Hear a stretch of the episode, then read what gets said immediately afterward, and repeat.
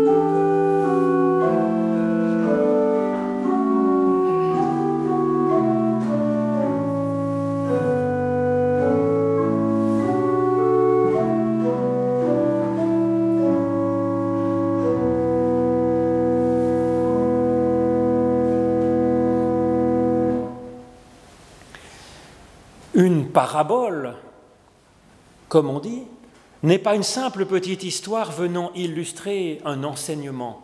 Au contraire, la plupart des paraboles de Jésus, elles comportent une sorte d'énigme au milieu qui, qui est faite pour que l'auditeur se creuse la tête et soit ainsi délivré du prêt-à-penser. Et c'est à mon avis pour ça que les religieux du temps de Jésus étaient tout autant énervés par son enseignement que par son comportement. Si au moins Jésus apportait une doctrine bien carrée, il serait possible d'argumenter, de débattre. Mais avec ses paraboles, il embrouille tout, montrant la complexité de la vie humaine et de la théologie, invitant chaque personne à se poser elle-même les vraies questions, au-delà du catéchisme, au-delà des principes, au-delà des rites de la loi, du Lévitique, de Moïse. Donc la parabole, ça casse la doctrine toute simple. Dans ce chapitre 15 de l'Évangile selon Luc, il y a trois courtes histoires, vous l'avez entendu, qui sont souvent appelées la parabole de la brebis perdue, la parabole de la drachme perdue et la parabole du fils prodigue.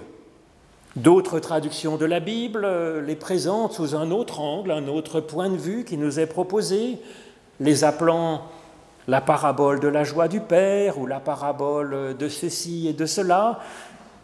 Et pourtant, quand on regarde bien, le texte n'annonce pas une série de plusieurs paraboles, comme ça arrive dans d'autres passages des évangiles, mais Jésus dit qu'il y a ici une seule parabole, une unique parabole qui s'avère être formée donc de trois petites histoires.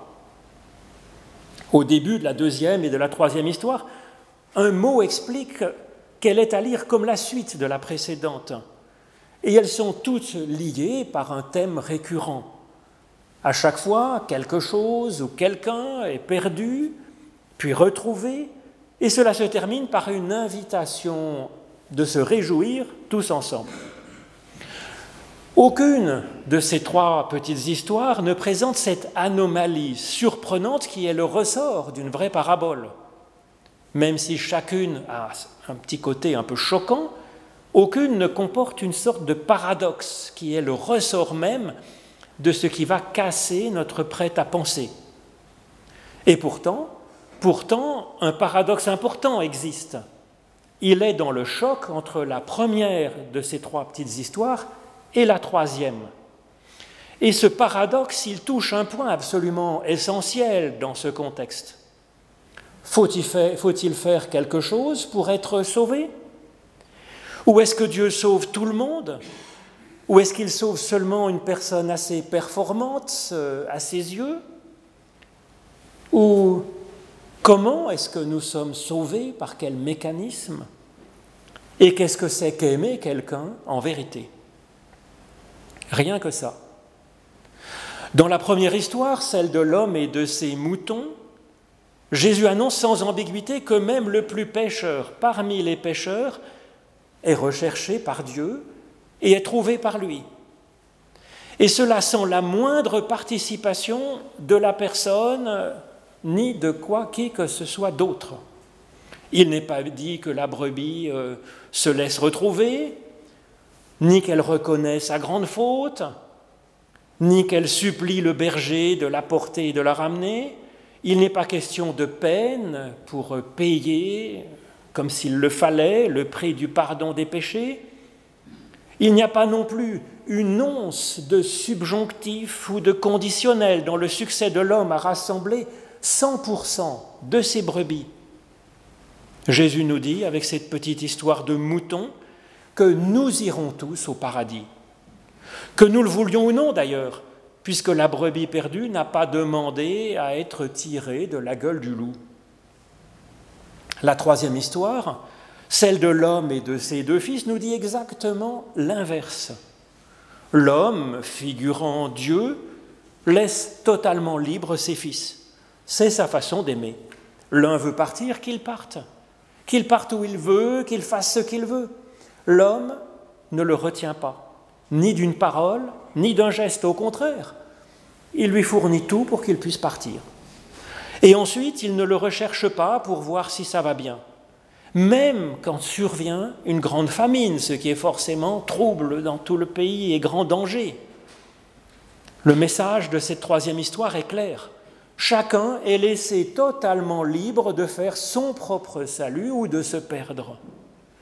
Et ce n'est pas Dieu qui fait que le Fils soit retrouvé. C'est le Fils qui est entièrement acteur de son retour à la vie. Les termes pour exprimer cela dans le texte sont très forts. Le Fils cadet mène une vie aux antipodes du salut, à Sotos. C'est lui qui va d'abord se, retrouver lui-même, puis retrouver une dynamique de vie.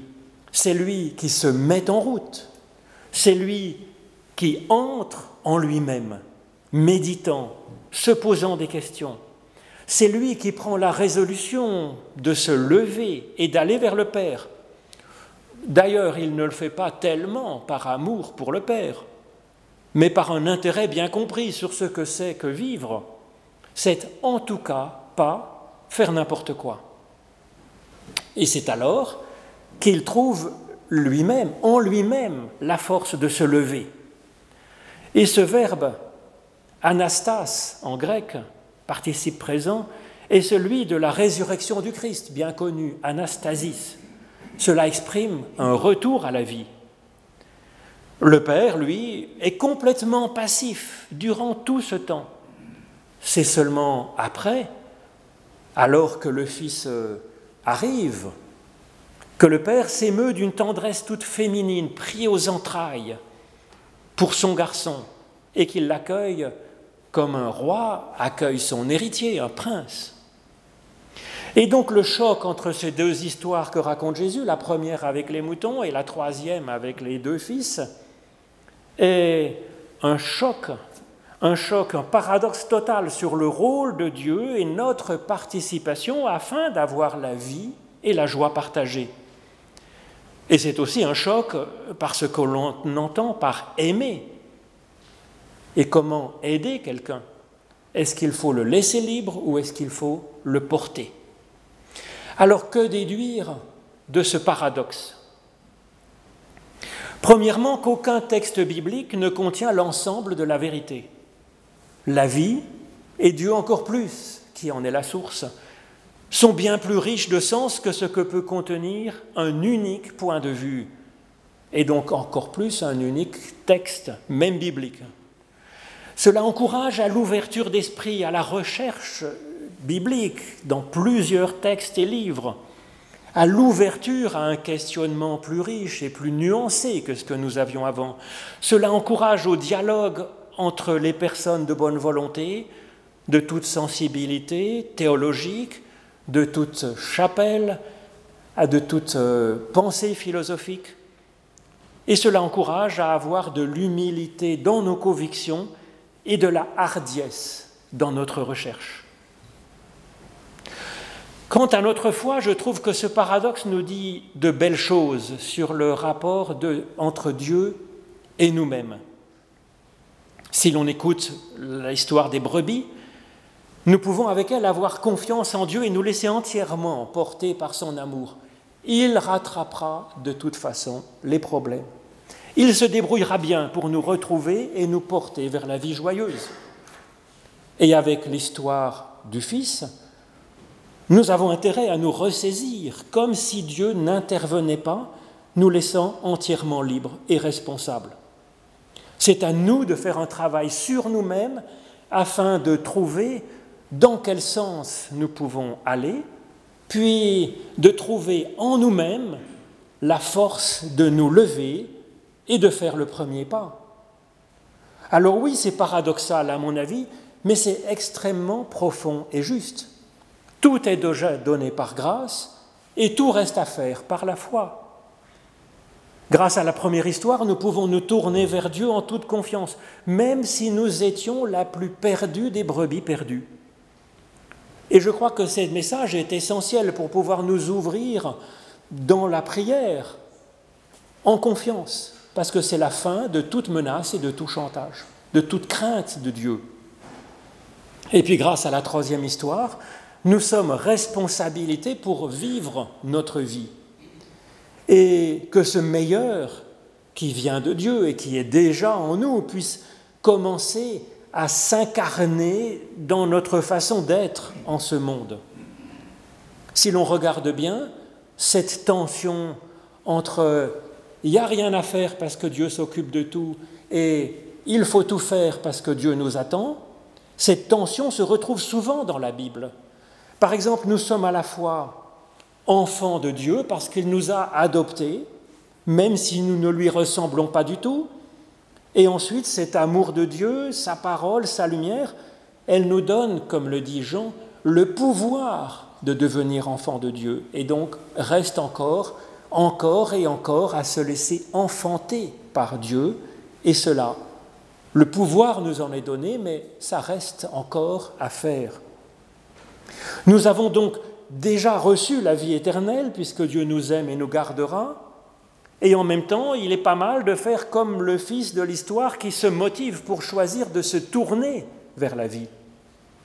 Il le fait par un intérêt bien compris.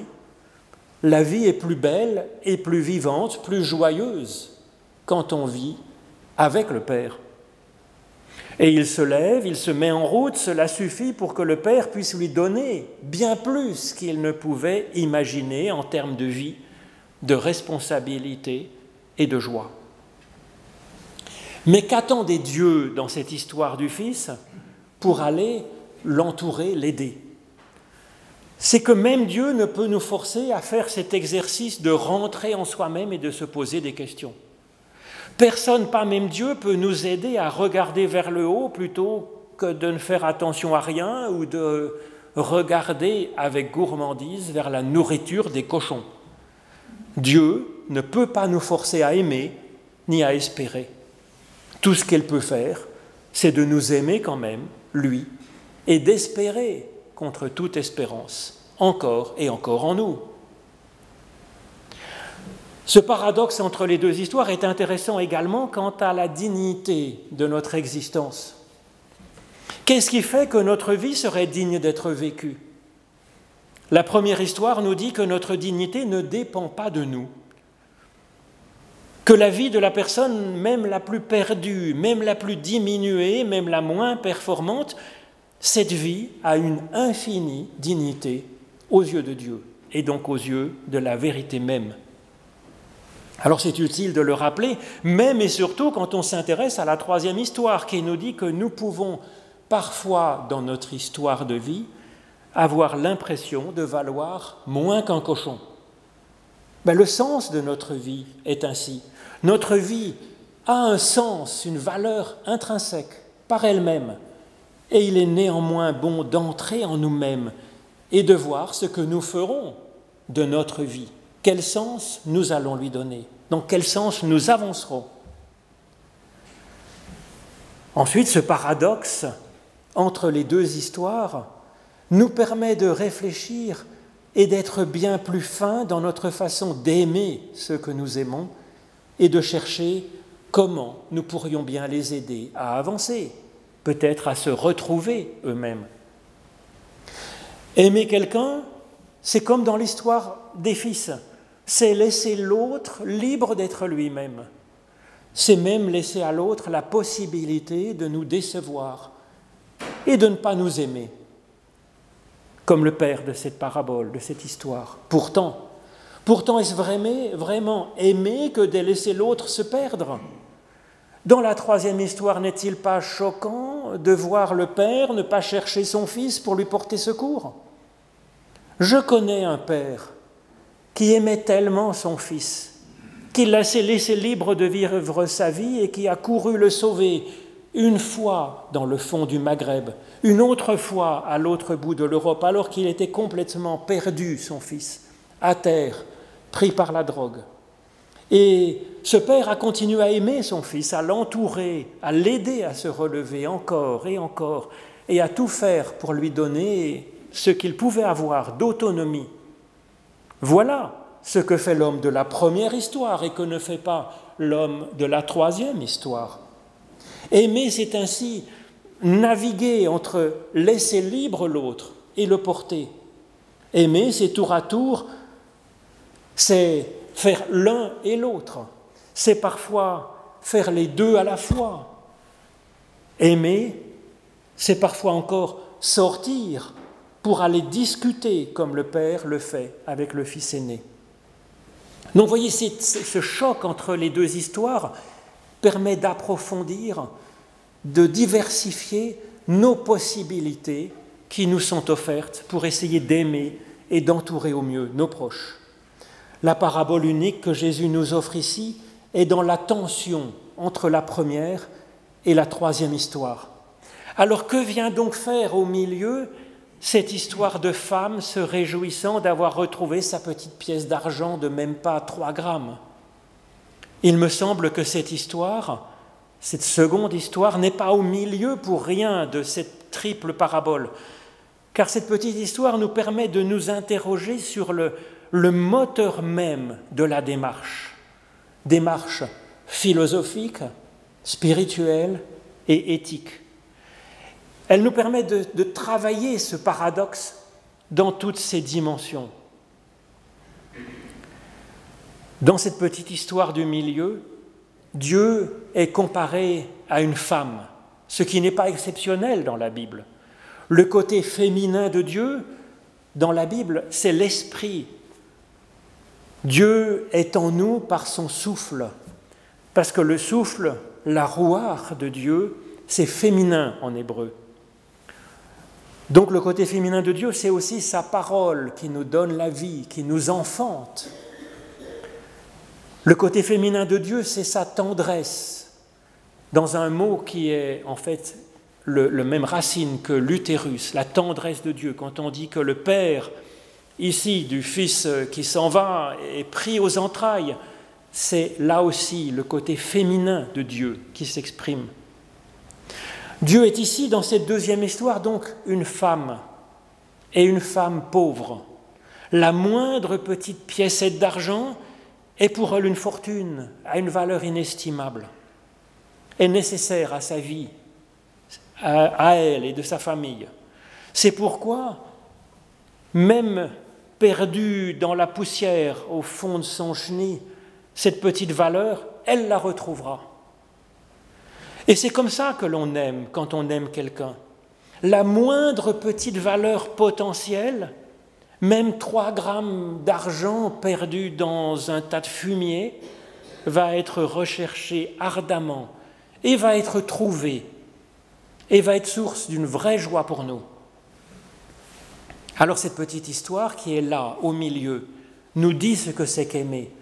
Et ça nous dit comment le jugement de Dieu se porte sur nous. Parce que c'est comme ça qu'il aime. Il cherche et sauve chaque personne, comme Jésus le dit dans la première histoire. Mais comment fait-il pour faire ça alors que nous sommes tous moyens? C'est que le jugement n'est pas une sélection des personnes, il retient la moindre petite valeur potentielle qui existe même dans le plus perdu des perdus. Il trouvera au moins la personnalité profonde, authentique, et puis il va balayer simplement ben, ce qui est moins bon. Et si nous étions même à 99%, 99% justes comme ce troupeau, eh bien Dieu continuerait à chercher encore pour nous compléter. C'est ainsi que nous pouvons nous aimer nous-mêmes. C'est ainsi que le Fils perdu entre en lui-même et a ce sursaut de découvrir qu'il vaut plus que ça. Et il y rencontre, il y retrouve un début d'élan vital, un début de mémoire bienveillante pour ce Père qu'il a rejeté. Et donc cette deuxième histoire, au milieu de la parabole, elle nous dit que le moteur de cette façon d'aimer en vérité, eh bien c'est le souffle de vie de Dieu, c'est sa tendresse de mère qui nous enfante, c'est la mise en lumière qu'il nous apporte pour que nous puissions voir de nos propres yeux, être capables de faire le tri, de devenir des experts du ballet, experts pour vivre et pour faire vivre, et de ne pas rater la moindre petite valeur en nous, dans ceux qui nous aiment, et dans cette vie extraordinaire que Dieu nous donne à vivre. Amen.